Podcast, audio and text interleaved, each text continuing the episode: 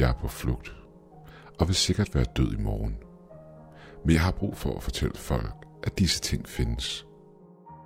Jeg er amerikansk agent, og er udstationeret på noget, der i daglig tale hedder Base 7.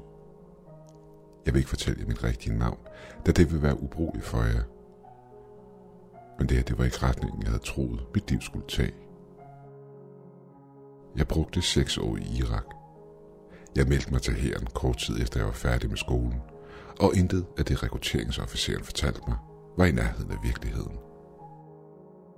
I alt har jeg brugt otte år i kampzoner rundt omkring i verden, og jeg har hævet mere end en soldaterkammerat ud af skudlinjen og set en masse lort, der vil få en normal person til at blive sindssyg. Jeg har haft kamelæderkopper kravlende på mig, mens jeg sov. Set kammerater blive halshugget igennem kikkert og brændt huse med fjendtlige soldater i ned til grunden.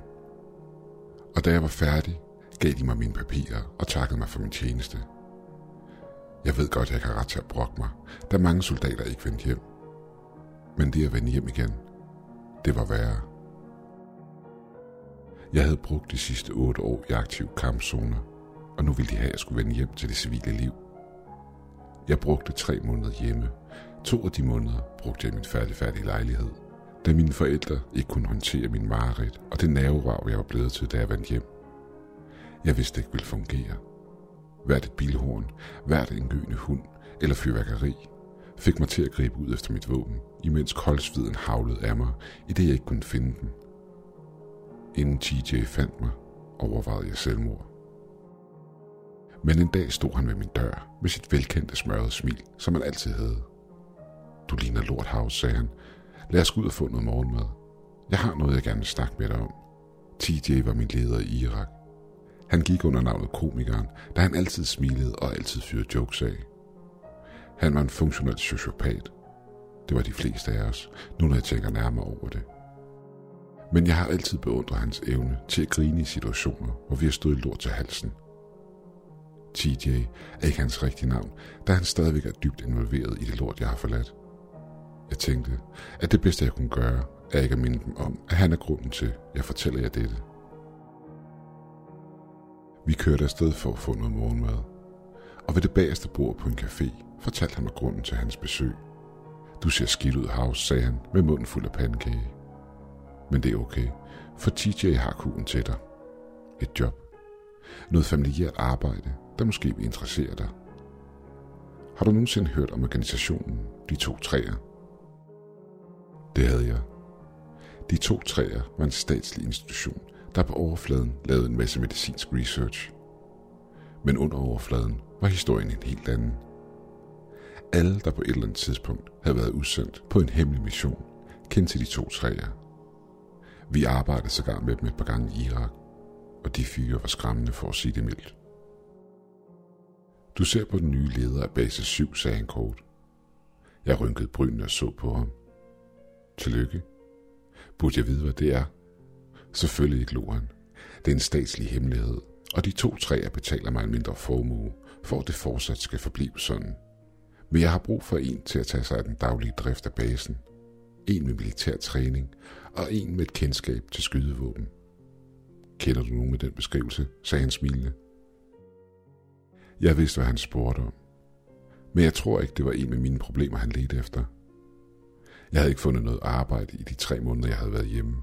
Mest af alt, fordi ingen har lyst til at have en medarbejder, der går i panik, hver gang en biludstødning brager eller en hund gør. For slet ikke at tale om, hvad der ville ske, hvis jeg havde en episode på en militærbase. Så jeg rystede på hovedet. Tak, men nej tak, sagde jeg. Jeg tror ikke, jeg er klar til tjeneste, sådan som jeg har det i øjeblikket. Det tænker jeg nok, du ville sige, svarede han, og satte en lille metalkasse foran mig. Dine sygejournaler skriger til himlen af PTSD, mareridt og irritation, samt det at være på kanten til et raserianfald, hvilket var grunden til, at du blev smidt ud af dine forældres hus, ikke? Jeg følte mig stødt. Hvor ved du alt det fra, spurgte jeg. Du vil være overrasket over, hvad mit sikkerhedsniveau kan åbne op for, sagde han. Din terapeuts papirer var ikke svære at få fat på, end det at købe en øl på den lokale tank. Men jeg har en lille gave til dig, House. Velkommen til resten af dit liv, sagde han, og skubbede den lille metalkasse over til mig. Kassen var på størrelse med en cigaretpakke og helt blank. Jeg rakte ud efter den, Men noget i mig fortalte mig, at jeg skulle holde mig væk fra den. Alt i min krop skreg, at jeg skulle rejse mig op og bare forlade stedet. Jeg tvang mig selv til at åbne den lille kasse. Indeni lå et par grå piller. Hvad er det her, spurgte jeg. Svaret på dine bønder, svarede han tilbage. To af disse piller hver dag vil få dig til at finde den samme ro, du havde, før du blev udsendt. Ikke mere koldsved, ikke mere panik, når du ikke kan finde dit våben. Kun ren sindsro. Hvad hagen, spurgte jeg tøvende. Disse piller er kun tilgængelige igennem de to træer. De er gratis for medarbejderne, sagde han med et smil. Tag dem og brug en dag på at mærke effekten af dem, og så ring til mig og informer mig om din beslutning. Jeg tog pillerne med hjem, og efter at have stiget på dem et par timer, slugte jeg dem til et glas vodka. Effekten var der med det samme. Hvis du nogensinde har haft PTSD, er det svært at forklare.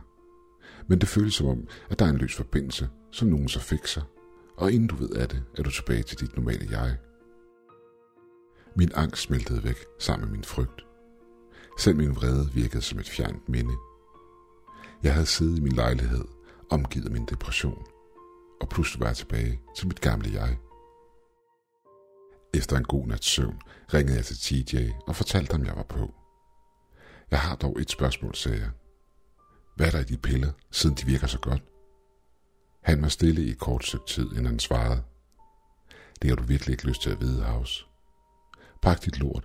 Jeg sender en bil til at transportere dig til basen i morgen tidlig. Og det var måden, hvorpå jeg begyndte at arbejde på base 7. Rejsen havde taget 16 timer, og da vi endelig nåede frem, var min angst og frygt langsomt begyndt at snige sig ind under huden på mig igen. I det jeg så TJ stå foran porten til noget, der mest af alt lignede et militært checkpoint, faldt jeg mere til ro. Han smilede sit velkendte smil og rakte mig den lille metalkasse. Jeg slugte pillerne på stedet og følte roen vælte ind over mig endnu en gang. Da roen havde lagt sig, viste han mig min indkvartering. Der var et rum med en seng, et tekøkken og et skab til tøj, samt et lille skab til min personlige ejendele. Jeg fik at vide, at jeg skulle holde mit beboelsesområde rent, plus det, at jeg ville være ansvarlig for basen samt den sikkerhed. Han viste mig et rum med en terminal, hvor der sad flere skærme, der var koblet til forskellige kameraer i området. Hele området virkede til at være dækket ind og skulle styres herfra af en enkelt person. Basen bliver for det meste brugt som lager i dag, fortalte TJ. Men det er, hvad vi laver her i nattetimerne, der nok vil interessere dig. Det er derfor, du er her. Jeg har brug for en, jeg kan stole på, der kan vogte stedet 24-7 hele året rundt. Fire gange om året får du en uges fri et eller andet sted i verden. Men ellers er det her hele din verden nu. Det var ikke noget problem for mig. Jeg havde intet imod at være overladt til mig selv. Men jeg var nysgerrig over at finde ud af, hvad det præcis var, de lavede her. Hvad er det helt præcis, jeg skal holde udkig efter, spurgte til TJ. TJ pegede på tre af bygningerne på skærmene. Hold nysgerrige folk langt væk fra dem. Dødelig magt er tilladt. Og lov mig en ting. Gå aldrig ind i dem. Hvis du gør, bliver jeg nødt til at vise dig base 8, sagde han med et smil. Men smilet var ikke at finde i hans øjne. Vær ikke nervøs for at døs hen. Hvis noget større end en mus bevæger sig derude, vil alarmen gå af og gør dig opmærksom på, at der er indtrænger på området. Han fortalte mig, at min mad ville blive leveret en gang om ugen, og jeg kunne bestille lige, hvad jeg havde lyst til, igennem terminalen. I nærheden af bygning 2 var der et træningsområde, plus det, jeg kunne tage en løbetur i skoven, så længe jeg havde min telefon på mig, så jeg kunne modtage besked, hvis alarmen gik. Forresten, sagde han, giv mig din telefon. Jeg gav ham den, og han stak den i lommen og rakte mig en ny. Giv mig også nøglerne til din bil. Pengene jeg får for den vil blive sat ind på din konto. Det her er dit liv nu, House. Tag ikke for let på det her job. Hvis du forlader området, ved vi det. Hvis du prøver at opdatere dine sociale medier, eller prøver at fortælle nogen om stedet her, så ved vi det. Hvis du på et tidspunkt ønsker at gifte dig, eller gerne vil ud af jobbet, kan det arrangeres efter dine første fem år. Hvad resten af verden angår, så eksisterer du ikke længere. Gør ikke noget dumt. Tag dine fem år, og så revurderer vi din position. Og for det øjeblik var jeg ansat i de to træer TJ havde haft ret. De første fem år fløj afsted. Jeg boede og levede på basen, og dagene gik med at træne og se tv eller spille de nyeste videospil, samt se de nyeste film. Alt imens jeg bevogtede base 7 i midten af ingenting. På intet tidspunkt prøvede jeg at komme ind i lagerbygningerne. Jeg har været soldat længe nok til ikke at stikke næsen frem, hvor den ikke hører hjemme. Maden samt pillerne blev leveret til tiden, og tiden på basen var mere eller mindre fredfyldt. Alarmen gik efter min overbevisning kun af tre gange det første år. De to gange gangene var en hjort, der var vandret ind på området. Første gang det skete, var jeg næsten gået i panik. Kun iført bokseshort og en pistol, var jeg løbet om hjørnet på den første lagerbygning og var næsten løbet ind i en lige så overrasket hjort, der forsvandt skræmt ud i mørket. Den tredje gang var det en person. Det første menneske, jeg havde set i over tre måneder. Jeg havde siddet ved fjernsynet og set den seneste Marvel-film, da alarmen lød. Jeg pausede filmen og forventede at se en hjort eller en bjørn eller et eller andet dyr på skærmen. Men jeg gjorde store øjne, da det gik op for mig, at det var en person. Han holdte et koben i hånden og prøvede at tvinge døren op til en af lagerbygningerne. Det var tre måneder siden, jeg sidst havde set et andet menneske, bortset fra da Agent Dorothy havde afløst mig, så jeg kunne få fri en uges tid. Det at se et andet menneske, der ikke var forbundet med de to træer, var en underlig følelse. Selvom du var fri, blev du fragtet til et resort, der er under de to træers kontrol.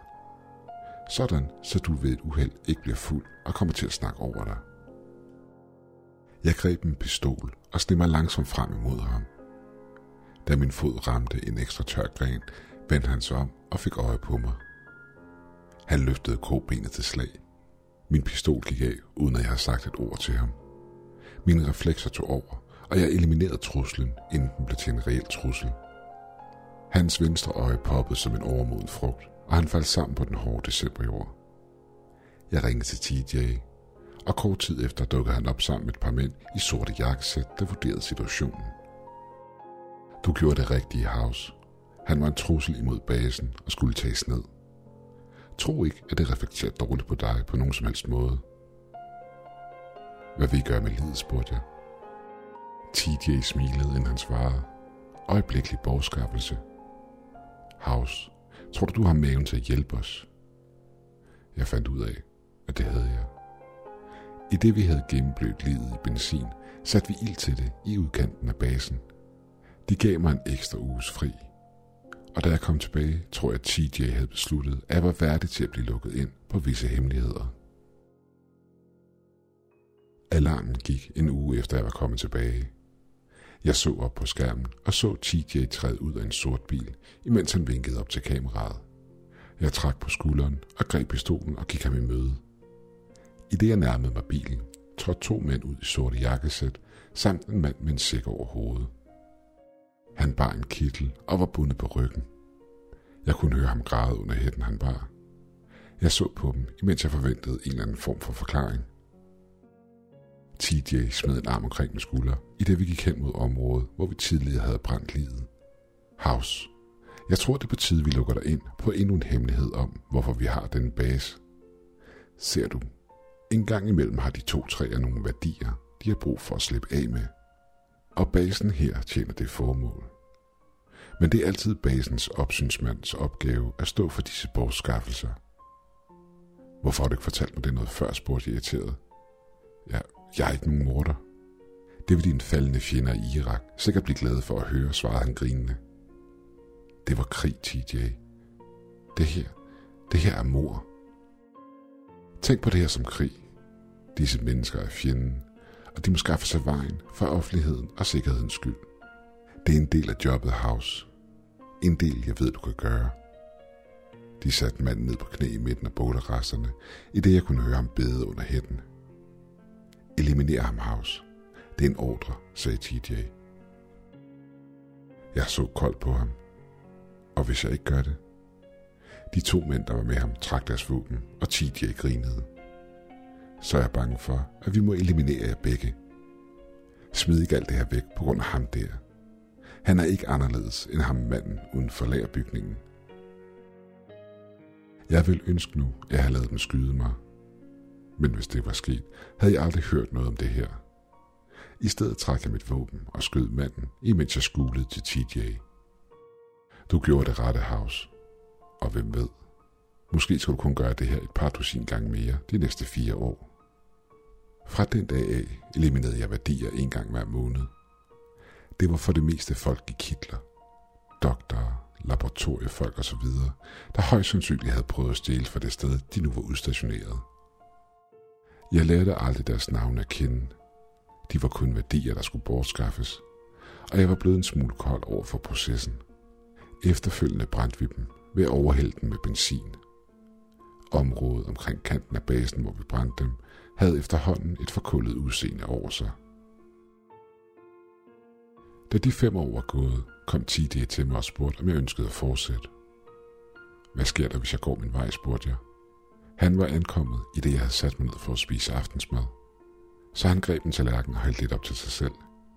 Du får lov til at vende tilbage til den virkelige verden med en fyldt bankkonto. Blot du husker at passe på, hvad du siger. Jeg vil have at skulle bringe dig her tilbage for at smide en kugle i panden på dig. Det endte med, at jeg skrev mig op til fem år mere. Hvilket jeg nu kan se, at jeg ikke skulle have gjort. Jeg var otte år inde i tjenesten, da de bragte mig pigen med den sorte sæk til mig. Klokken var to om natten, og jeg var på vej i seng, da alarmen gik. Jeg så på skærmen og forventede at se TJ stige ud af bilen. Men det var ikke TJ. Fyren havde sat håret stramt op, og hans mørkeblå jakkesæt bare ikke en eneste krøllet fold. Jeg greb pistolen og forventede næsten, at det var TJ, som om et øjeblik ville blive hivet af bilen med en sæk over hovedet. Manden hed Stein, og det var ikke TJ, han havde med sig under sækken, men et barn. Først kunne jeg ikke se, om det var en dreng eller en pige, da barnet var slidt og hullet tøj. Tøj, en hjemløs ville gå rundt i. To familiære mænd, jeg havde set i en lignende situation tidligere, holdte pigen imellem sig, imens hun højt græd under hætten. Stein sagde ikke noget, men lagde gruppen over til det afbrændte område. Da han ikke gjorde tegn til at ville fjerne hætten, gjorde jeg det selv. Jeg havde fået et ry for at være professionel. Et ry, jeg nu skulle ødelægge. Sækken kom af, og pigens tårerfyldte ansigt kom til syne. Hendes hår var klippet kort og fyldt med skidt. Hendes ansigt var store blå mærker, og hendes næse så ud til at være brækket. Hvad fanden er det her, spurgte jeg vredt. Stein så overrasket på mig. Det er noget værdi, der skal bortskaffes. Gør dit job, svarede han koldt. Det er et fucking barn, råbte jeg vredt. Hvad kan hun have gjort? Steins ansigt var stenhårdt. Det er ikke dit job at stille spørgsmål, soldat. Bare udfør din opgave. Jeg så på barnet. Hele hendes ansigt rystede i rædsel, i det tårne løb ned ad kinderne på hende. Det her var ikke et voksen menneske, der nu tog konsekvensen af sit valg. Det her var et barn. Jeg havde slået mange mennesker ihjel igennem min tid her på basen. Mere end da jeg var i Irak. Men jeg var professionel. Og professionel har standarder. Nej, svarede jeg. Stein blinkede overrasket. Hvad? Nej, jeg vil ikke dræbe hende. Gør det selv. De to mænd trak deres våben, som de havde gjort den allerførste gang, jeg havde mødt dem. Jeg giver dig til tre til at slå hende ihjel. Efter det blev begge elimineret. 1. De fortrak ikke en mine, i det de sigtede på mig, ved at stå ved min beslutning. 2. Jeg lukkede øjnene og forberedte mig på at dø. 3. Længere nåede han ikke, i det jeg hørte lyden af noget, der mindede om lyden af våd cement, der bliver splittet fra hinanden, efterfulgt af et højt og smertefuldt skrig. Lyden af et par kroppe, der ramte jorden, fik mig til at åbne øjnene. Jeg så Stein løbe hen imod bilerne, imens de to mænd, der havde sigtet på mig med deres våben, lå blødende på jorden. I det jeg så Stein løbe imod bilerne, så jeg noget rustrødt grib ud efter ham og få fat i nakken på ham, i det han blev kastet ind imod bilens front. Jeg så i retningen, hvor det rustrøde var kommet fra, og så, at den lille pige nu var forvandlet til et æderkoppelignende væsen. Hendes ansigt var splittet på langs, og i mellemrum mellem tænderne glødede et dybt rødt skær ud i aftenmørket. Pigens forvrængede ansigt smilede til mig, og for anden gang den aften troede jeg, at jeg skulle dø. Men i stedet væltede skabningen ud i skovens mørke og efterlod mig lamslået tilbage. Jeg stod der i flere minutter. Ikke sikker på, om jeg var død, inden jeg satte i løb i modsatte retning. Jeg løb i flere timer. Ikke sikker på, om væsenet eller helikopterne fra de to træer ville finde mig først. Jeg var løbet uden min pung, uden telefon, og kun med det tøj, jeg havde på. Måske var det alligevel godt. Måske var telefonen måden, de sporede mig på. TJ havde ikke fortalt så meget, så måske. Jeg mærkede jorden forsvinde under mine fødder. Da jeg landede, slog jeg mine hænder og knæ. Men til al held var jeg landet på en vej. Til at starte med troede jeg, det var noget, jeg bildte mig selv ind. Men da lysene for billygterne ramte mig, var jeg ikke længere i tvivl. Heldigvis stoppede bilen, og efter en kort samtale med chaufføren, tilbød han mig at køre mig ind til byen. Det var måden, jeg endte her på det her faldefærdige hotel, der tilfældigvis havde en computer i lobbyen. Jeg solgte min pistol for 500 dollars og regner med at forsvinde for altid, når jeg har skrevet det her færdigt. De ved med sikkerhed, at jeg er forsvundet nu, men om de tror, jeg er død eller stukket af, det ved jeg ikke. Men en ting er sikkert. På et tidspunkt vil de finde mig igen. Men det, der bekymrer mig mest, er, at den lille pige, eller hvad det nu var, er løs i skoven. Så hvis du ser en lille pige med kort beskidt hår og laset tøj, så nærm dig ikke. Hvad end den skabning er, så ved jeg med sikkerhed, at den ikke er menneskelig. Det værste er, at jeg tror, hun er et resultat af et fucked up forsøg, som de to træer stod for. Jeg tør ikke tænke på, hvad de ellers gemmer på. Måske svaret findes i en af de aflåste lagerbygninger